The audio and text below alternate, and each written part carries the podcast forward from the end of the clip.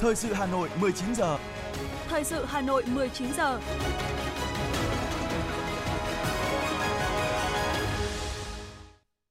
Mời quý vị và các bạn nghe chương trình thời sự buổi tối của Đài Phát thanh và Truyền hình Hà Nội với những nội dung chính sau đây. Lễ ra mắt sách của Tổng Bí thư Nguyễn Phú Trọng về đại đoàn kết dân tộc. Trao giải báo chí vì sự nghiệp giáo dục Việt Nam năm 2023. Đảm bảo nguồn tiểu cầu an toàn trong giai đoạn dịch sốt xuất huyết cao điểm. Trong phần tin thế giới có những tin chính, Tổng thống Philippines gặp Chủ tịch Trung Quốc thảo luận biện pháp hạ nhiệt căng thẳng Biển Đông. El Salvador đạt tỷ suất lợi nhuận cao khi đầu tư mua Bitcoin. Sau đây là nội dung chi tiết. Thưa quý vị và các bạn, nhân dịp kỷ niệm 93 năm ngày thành lập Mặt trận Dân tộc Thống nhất Việt Nam, ngày truyền thống Mặt trận Tổ quốc Việt Nam, chiều nay, Ủy ban Trung ương Mặt trận Tổ quốc Việt Nam chủ trì phối hợp với Ban tuyên giáo Trung ương và Nhà xuất bản Chính trị Quốc gia Sự thật tổ chức lễ ra mắt cuốn sách phát huy truyền thống đại đoàn kết toàn dân tộc, xây dựng đất nước ta ngày càng giàu mạnh, văn minh, hạnh phúc của đồng chí Tổng Bí thư Nguyễn Phú Trọng. Dự buổi lễ có Bí thư Trung ương Đảng, trưởng Ban Dân vận Trung ương Bùi Thị Minh Hoài, Bí thư Trung ương Đảng, Chủ tịch Ủy ban Trung ương Mặt trận Tổ quốc Việt Nam Đỗ Văn Chiến. Nội dung cuốn sách gồm 3 phần với 75 bài nói, bài viết, bài phát biểu tiêu biểu, bài trả lời phỏng vấn, thư, lời kêu gọi cùng 142 bức ảnh phản ánh sinh động các chuyến thăm và làm việc ở địa phương, cơ sở của đồng chí Tổng Bí thư Nguyễn Phú Trọng. Cuốn sách thể hiện tư duy nhất quán của người đứng đầu Đảng ta về xây dựng, phát huy khối đại đoàn kết toàn dân tộc, được minh chứng phong phú qua sự chỉ đạo sâu sát, cụ thể của đồng chí Tổng Bí thư Nguyễn Phú Trọng đối với từng giai cấp, tầng lớp và nhân dân Việt Nam trong nước và người Việt Nam ở nước ngoài. Phát biểu tại buổi lễ, Chủ tịch Ủy ban Trung ương Mặt trận Tổ quốc Việt Nam Đỗ Văn Chiến nhấn mạnh, cuốn sách là tài liệu quý về xây dựng và phát huy truyền thống đại đoàn kết toàn dân tộc, góp phần nâng cao nhận thức, tạo sự đồng thuận, khơi dậy mạnh mẽ tinh thần yêu nước, niềm tự hào dân tộc, niềm tin, khát vọng cống hiến trong cán bộ, đảng viên, nhân dân và toàn hệ thống chính trị về chủ trương, quan điểm của Đảng, Nhà nước đối với nhiệm vụ phát huy sức mạnh khối đại đoàn kết toàn dân tộc trong sự nghiệp xây dựng và bảo vệ Tổ quốc Việt Nam xã hội chủ nghĩa.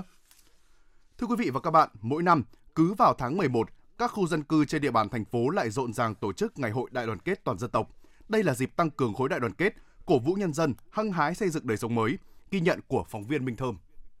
Ngày hôm nay, ban tổ chức mặt trận và nhân dân khu dân cư thôn Viên Nam Thưa quý vị và các bạn, hiện tôi đang có mặt tại nhà văn hóa thôn Viên Nam, xã Đông Xuân, huyện Quốc Oai. Nơi đây ban công tác mặt trận xã Đông Xuân đang tổ chức ngày hội đại đoàn kết toàn dân tộc nhân kỷ niệm 93 năm ngày truyền thống mặt trận Tổ quốc Việt Nam 18 tháng 11 năm 1930, 18 tháng 11 năm 2023.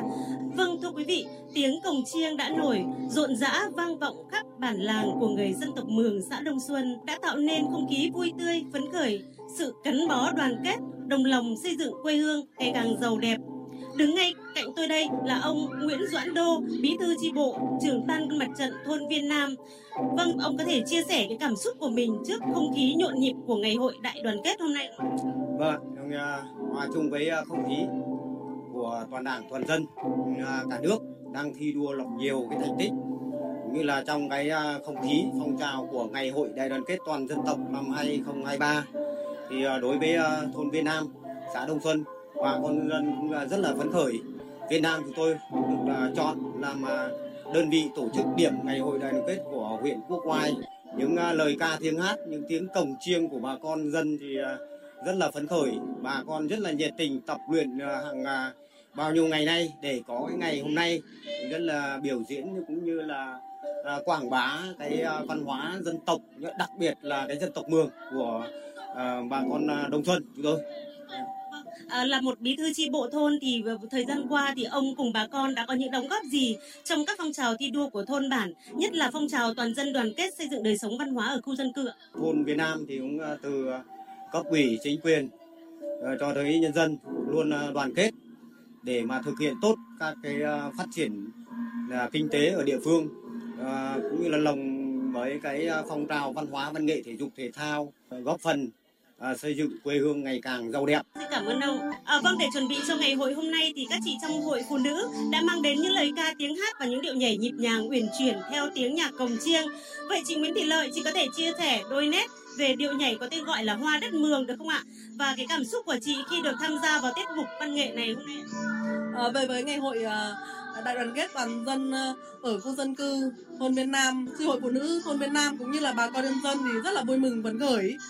À, đối với uh, hội phụ nữ thì chúng tôi chuẩn bị uh, một tiết mục rất là ấn tượng đó là những uh, tiết mục uh, cồng chiêng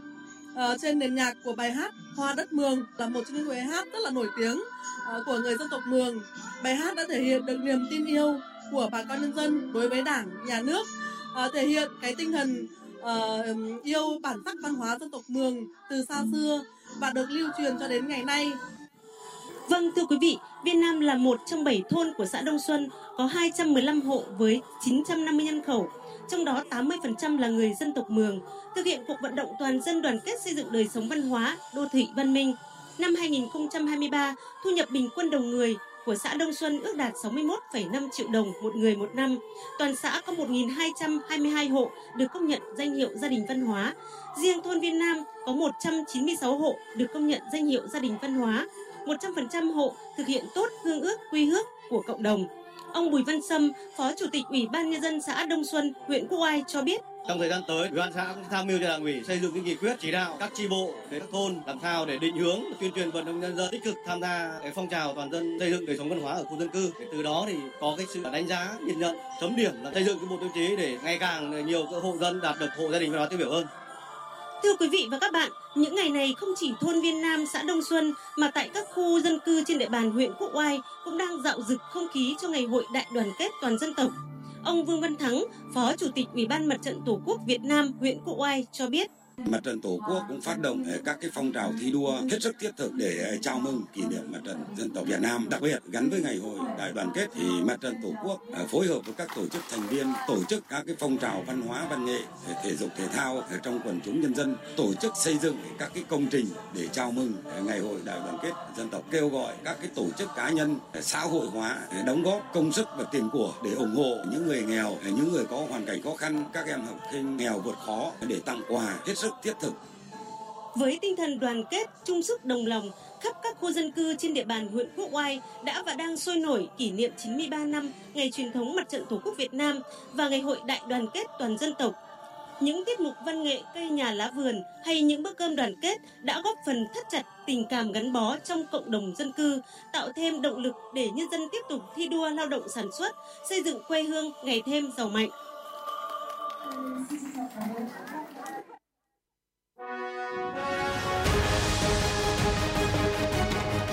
Thời sự Hà Nội, nhanh, chính xác, tương tác cao. Thời sự Hà Nội, nhanh, chính xác, tương tác cao.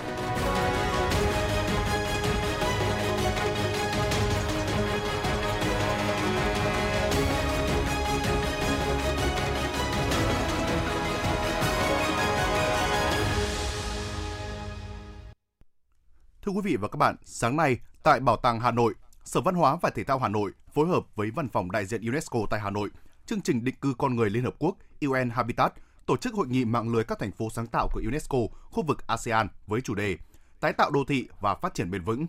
Phó Chủ tịch Ủy ban nhân dân thành phố Hà Nội Vũ Thu Hà dự và phát biểu khai mạc hội nghị. Hội nghị nhằm tiếp thu, học tập các kinh nghiệm từ các khách mời quốc tế là đại diện ban điều phối các thành phố trong mạng lưới các thành phố sáng tạo của UNESCO, đồng thời chia sẻ kinh nghiệm cho các thành phố sáng tạo tiềm năng, từ đó cung cấp và trao đổi thông tin về mạng lưới các thành phố sáng tạo của UNESCO giữa các quốc gia thành viên ASEAN, thảo luận về cách mạng lưới có thể tối ưu hóa nguồn lực văn hóa và sáng tạo để tái tạo đô thị và tăng cường hợp tác quốc tế vì sự phát triển bền vững trong khu vực. Nằm trong chuỗi sự kiện của tuần lễ thiết kế sáng tạo năm 2023 của thành phố Hà Nội, Hội nghị diễn đàn mạng lưới các thành phố sáng tạo của Tổ chức Giáo dục Khoa học và Văn hóa của Liên Hợp Quốc UNESCO khu vực Đông Nam Á đã khép lại cuối giờ chiều nay tại Bảo tàng Hà Nội.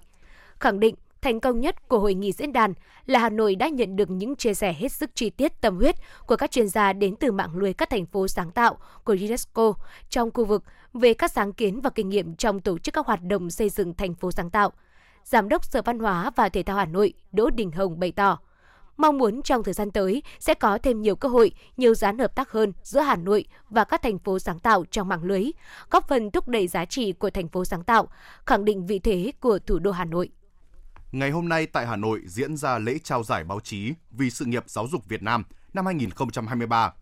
Giải báo chí toàn quốc vì sự nghiệp giáo dục Việt Nam là sự kiện thường niên do Bộ Giáo dục và Đào tạo phối hợp Ban tuyên giáo Trung ương, Bộ Thông tin và Truyền thông và Hội Nhà báo Việt Nam tổ chức, Báo Giáo dục và Thời đại là đơn vị thường trực thực hiện.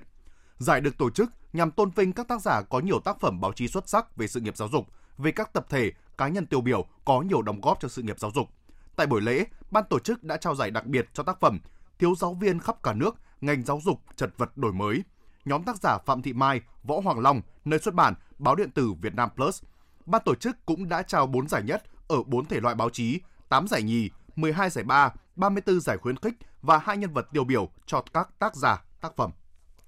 Ngày hôm nay, Thành đoàn Hội Sinh viên Việt Nam thành phố Hà Nội tổ chức hội nghị tổng kết công tác đoàn hội và phong trào thanh niên khối trường học thủ đô năm học 2022-2023,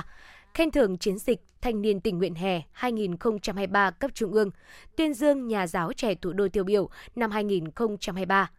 Ghi nhận những kết quả đạt được, Trung ương đoàn đã trao tặng cờ thi đua khối trung học phổ thông cho Đoàn Thanh niên Cộng sản Hồ Chí Minh ba trường, cờ thi đua khối đại học, cao đẳng, học viện cho Đoàn Thanh niên Cộng sản Hồ Chí Minh năm trường, bằng khen cho 19 cá nhân và 33 tập thể xuất sắc trong triển khai chiến dịch thanh niên tình nguyện hè 2023. Trung ương Hội Sinh viên Việt Nam trao tặng cờ thi đua xuất sắc cho 6 đơn vị dẫn đầu. Đặc biệt, nhằm ghi nhận biểu dương giảng viên trẻ xuất sắc có nhiều thành tích trong công tác đoàn và phong trào học sinh sinh viên trong công tác giảng dạy, hướng dẫn học sinh sinh viên học tập, nghiên cứu khoa học. Thành đoàn Hà Nội đã vinh danh và trao tặng danh hiệu Nhà giáo trẻ tiêu biểu năm 2023 cho 27 thầy cô giáo trẻ đến từ các trường đại học, cao đẳng, học viện, trung học phổ thông trên địa bàn thành phố.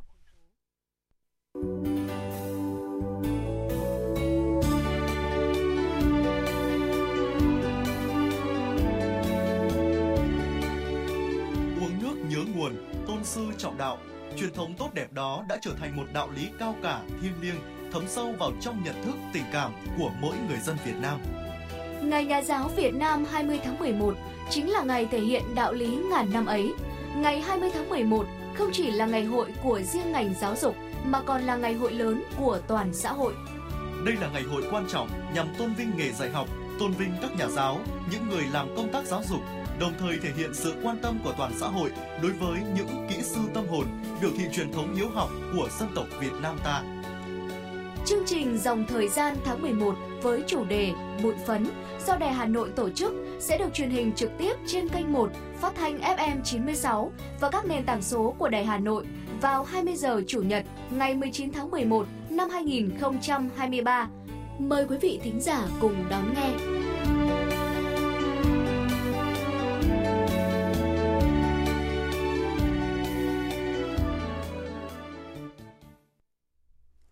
Quý vị và các bạn, ngày hôm nay, Sở Y tế Hà Nội tổ chức hội thảo y tế cơ sở từ chính sách đến hành động theo hình thức trực tiếp và trực tuyến kết nối gần 1.000 điểm cầu của 63 tỉnh thành phố trên cả nước. Thông tin được đưa ra từ hội thảo cho thấy có 10 nhóm bệnh nhập viện cao nhất như tim mạch, huyết áp, đái tháo đường. Nếu những nhóm bệnh này được kiểm soát tốt ngay tại y tế cơ sở thì sẽ giảm được khoảng 80% các ca nhập viện. Ngoài ra, theo một nghiên cứu tại Việt Nam, khoảng 30% các trường hợp nhập viện nội trú có thể dự phòng thông qua việc tăng cường chăm sóc sức khỏe ban đầu. Phát biểu tại hội thảo, Thứ trưởng Bộ Y tế Đỗ Xuân Tuyên nhấn mạnh cần thực hiện chiến lược xây dựng nền y tế cơ sở theo hướng nâng cao sức khỏe, phòng bệnh thay cho chiến lược tập trung phát hiện và điều trị bệnh, xây dựng mạng lưới cơ sở y tế phù hợp với yêu cầu mới. Đồng thời, nghiên cứu giải pháp tăng ngân sách, đầu tư cho dự phòng, nâng cao sức khỏe cho người dân.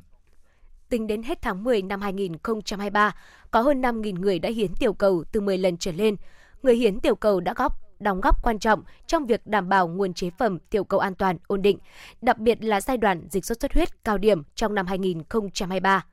Thông tin trên được đưa ra tại chương trình Gặp mặt người hiến tiểu cầu tiêu biểu năm 2023 do Viện Huyết học Truyền máu Trung ương tổ chức ngày hôm nay. Đây là lần thứ tư chương trình được tổ chức với thông điệp đã gắn bó từ chương trình đầu tiên Hiến giọt máu vàng, trao ngàn hy vọng –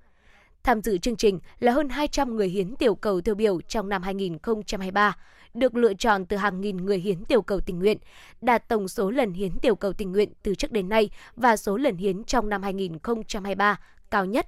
Thậm chí có nhiều người đã dành thời gian tâm sức di chuyển từ các tỉnh Hòa Bình, Bắc Giang, Bắc Ninh, Vĩnh Phúc, Hưng Yên đến Hà Nội và đạt 15 đến 16 lần hiến tiểu cầu trong năm 2023.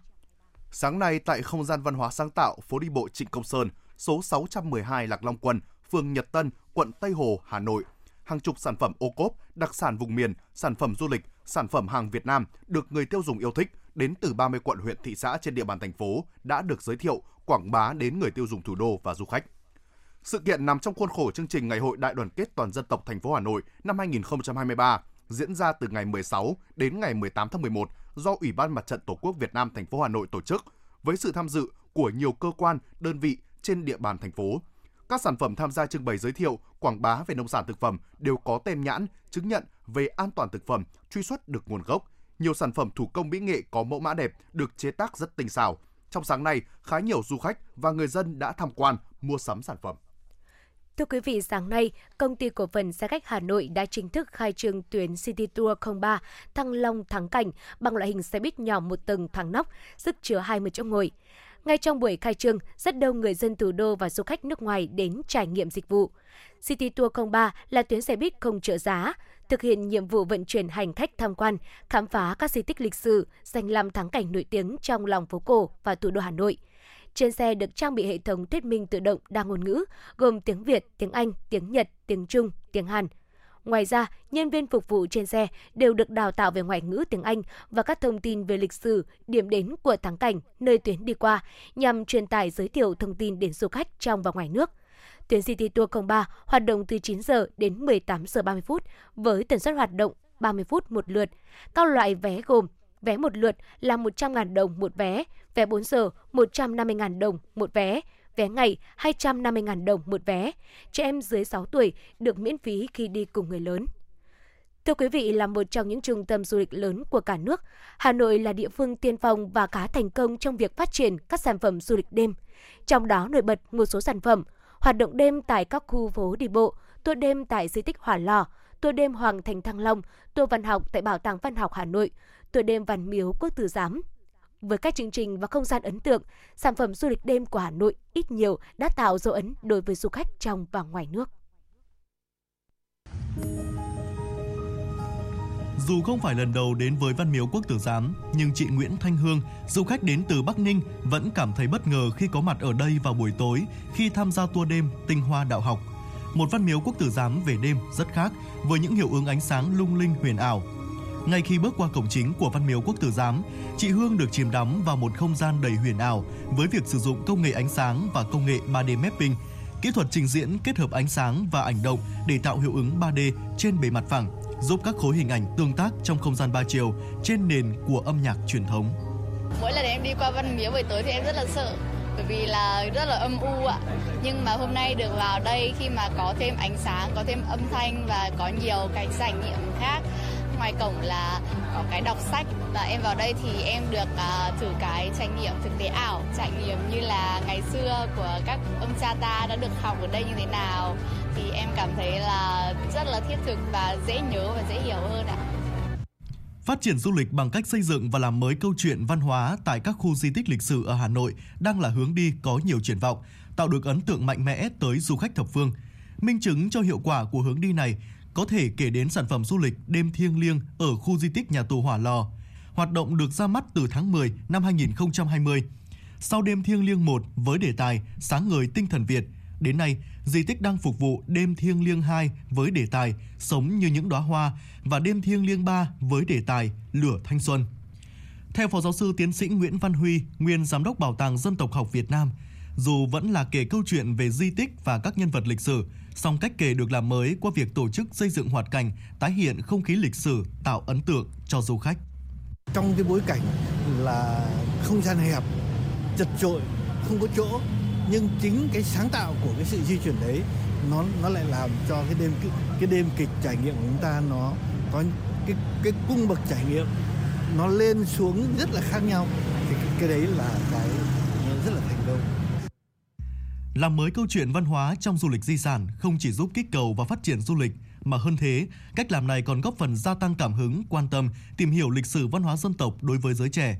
Cũng thông qua đó, các du khách quốc tế dễ dàng tiếp cận và ghi nhớ hơn về những giai đoạn lịch sử và văn hóa Việt Nam. Cùng với các không gian đi bộ, các lễ hội được tổ chức, các tour đêm chính là sản phẩm du lịch giúp tăng thời gian lưu trú của du khách và khiến du khách chi tiêu cao hơn khi ở Hà Nội. Ông Trần Trung Hiếu, Phó Giám đốc Sở Du lịch Hà Nội nói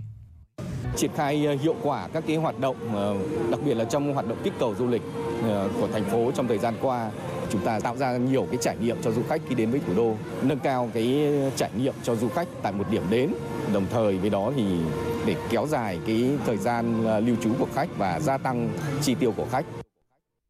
Thưa quý vị và các bạn, các hoạt động du lịch ban đêm dù ở bất kỳ địa phương nào thì mục đích cũng rất rõ ràng là làm đa dạng trải nghiệm của du khách, từ đó góp phần khuyến khích du khách ở lại lâu hơn và tất nhiên sẽ chi tiêu nhiều hơn. Nhưng để làm được điều này và xa hơn nữa là hình thành thương hiệu sản phẩm du lịch đêm như trong đề án của Bộ Văn hóa, Thể thao và Du lịch nhắc tới, thì điều tiên quyết là các sản phẩm dịch vụ du lịch đêm của những vùng miền khác nhau phải đảm bảo tính địa phương độc đáo của mình. Mặc dù đang là địa phương đi đầu trong việc xây dựng sản phẩm tour đêm, nhưng theo đánh giá của các chuyên gia, chất lượng các tour đêm tại Hà Nội chưa đồng đều. Theo các chuyên gia, vẫn cần thêm sự kết nối các dịch vụ để tạo ra các chương trình hấp dẫn du khách hơn nữa. Để giúp khai thác hiệu quả sản phẩm du lịch, từ đó làm động lực để phát triển kinh tế đêm cho thủ đô, ông Phùng Quang Thắng, Phó Chủ tịch Hiệp hội Lữ hành Việt Nam cho rằng cần có cơ chế chính sách phù hợp đặc thù cho hoạt động kinh tế về đêm. Hà Nội nên có quy hoạch từng khu vực để đầu tư phát triển kinh tế đêm, chẳng hạn có thể tập trung cho khu phố cổ, từ đó quy hoạch lại hàng quán, các khu giải trí, ẩm thực được phép hoạt động theo các khung giờ đặc trưng. Chúng ta cần phải có một cái quy hoạch về cái hệ à, thống sản phẩm du lịch đêm bởi vì là không phải địa điểm nào cũng có thể phát triển về đêm được. Cần phải có được những cái chính sách uh, liên quan để chúng ta phát triển kinh tế về ban đêm. Và những cái, cái chính sách đó thì nó liên quan đến rất nhiều về uh, đối với những ờ, đơn vị những nhà cung cấp dịch vụ tham gia vào buổi tối cũng như là những cái chính sách nó liên quan đến khách hàng cũng như là thu hút khách hàng và những cái hoạt động nói chung của một cái địa phương theo ông Nguyễn Tiến Đạt, Tổng Giám đốc Công ty Du lịch AZS, Hà Nội nên liên kết một số tuyến điểm cho khách trải nghiệm du lịch đêm. Chúng ta cần phải chú ý về cái tính sản phẩm địa phương, dụ như là các cái đặc sản là ô cóp ở Hà Nội và ở các vùng miền là hoàn toàn là chúng ta có thể nhờ các cái hoạt động kinh tế đêm đấy để mà thúc đẩy cái kinh tế địa phương và một cái nữa ấy là tôi nghĩ là à, chúng ta cũng phải cần một cái về không gian văn hóa, nghệ thuật thì cái này rất là quan trọng tôi nghĩ là cái quan trọng nhất ấy là chúng ta phải tạo ra được những cái không gian này có sức sống, phải tạo thành một cái chợ mà mọi người đều muốn đến thì tự nhiên cái chợ đấy nó sẽ ờ, đắt hàng và nó sẽ dần dần nó có sức sống và nó thu hút được nhiều khách. Bộ Văn hóa Thể thao và Du lịch đã ban hành đề án một số mô hình phát triển sản phẩm du lịch đêm trong đó đặt mục tiêu đến năm 2025, một số địa phương có tối thiểu một mô hình sản phẩm du lịch đêm, hình thành tổ hợp giải trí đêm riêng biệt tại Hà Nội, Đà Nẵng và thành phố Hồ Chí Minh. Tới đây, Sở Du lịch Hà Nội sẽ phối hợp với quận Hoàn Kiếm ra mắt sản phẩm tour đêm phố cổ, không gian trải nghiệm nghệ thuật chiếu sáng đêm Hà Nội, điểm chạm của những cảm xúc, đồng thời sẽ giới thiệu chuỗi tour đêm của thủ đô. Ông Trần Trung Hiếu, Phó Giám đốc Sở Du lịch Hà Nội cho biết. Chúng tôi thì cũng đang chủ động trong cái uh, tập hợp các cái nhà chuyên gia rồi kêu gọi uh, thu hút đầu tư uh, tổ chức thu hút các cái nhà tổ chức tour và đặc biệt là uh, phối hợp với các điểm đến để uh, nghiên cứu uh, tiếp tục nâng cấp các cái sản phẩm đang có và đồng thời là đưa ra các cái sản phẩm các cái trải nghiệm mới các câu chuyện mới trong các cái sản phẩm tour đêm của mình với các nước trên thế giới, du lịch đêm thực sự là một phần quan trọng của ngành du lịch, được mệnh danh là thủ đô tiệc tùng của châu Á nền kinh tế giải trí về đêm của Thái Lan trị giá khoảng 5,5 tỷ đô. Bộ Du lịch và Thể thao Thái Lan đang xem xét kéo dài thời gian hoạt động tại các hộp đêm ở một số khu vực từ 2 đến 4 giờ sáng. Ước tính hoạt động này sẽ giúp tăng 25% chi tiêu hàng ngày của du khách bên cạnh các loại hình về đêm truyền thống như câu lạc bộ đêm, các chợ ẩm thực về đêm, trong những năm gần đây, thành phố Bangkok còn nỗ lực phát triển những chương trình mới về đêm với sự kết hợp giữa hoạt động bán lẻ với văn hóa sáng tạo, mở rộng các không gian sống hướng về đêm dành cho cộng đồng địa phương như thư viện thành phố Bangkok mở cửa 24 trên 24. Trước đại dịch Covid-19 tại Thái Lan, du lịch đêm đã đóng góp khoảng 63 tỷ đô la Mỹ, chiếm khoảng 11% tổng giá trị ngành du lịch. Ở Malaysia là khoảng 20 tỷ đô la Mỹ, chiếm khoảng 20% tổng giá trị ngành du lịch. Tại Pháp, du lịch đêm đã tạo ra 157 tỷ đô la Mỹ, chiếm khoảng 20% tổng giá trị ngành du lịch. Những con số trên khiến chúng ta có thêm động lực trong việc phát triển du lịch đêm. Với những tiềm năng vốn có, Việt Nam nói chung và thủ đô Hà Nội nói riêng chắc chắn có nhiều cách để tạo dấu ấn trong lĩnh vực này.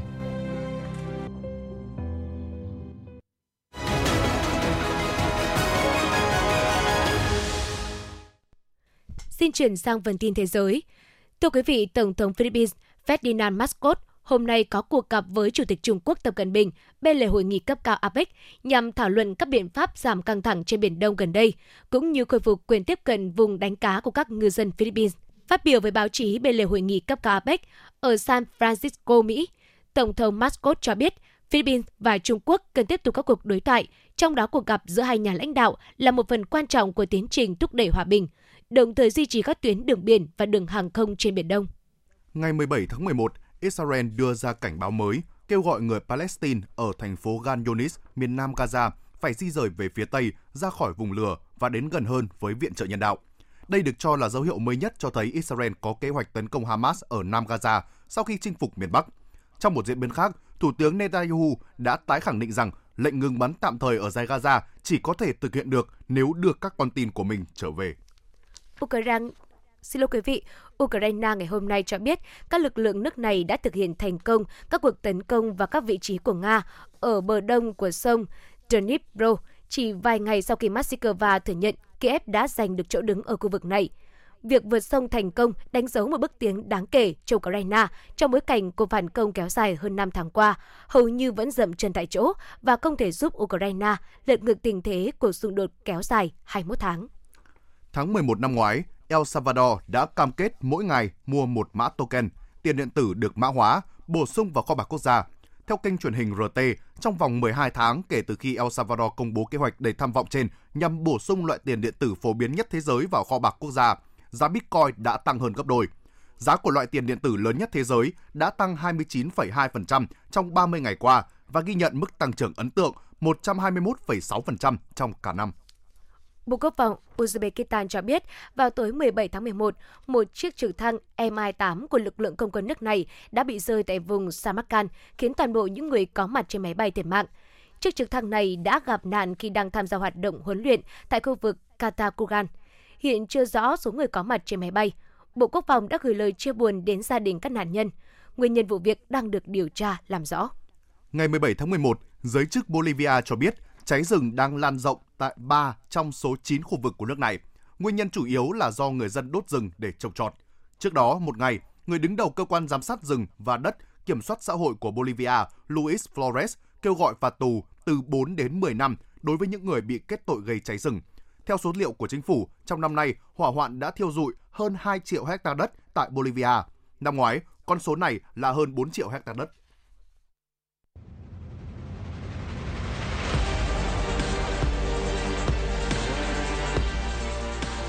Bản tin thể thao. Bản tin thể thao.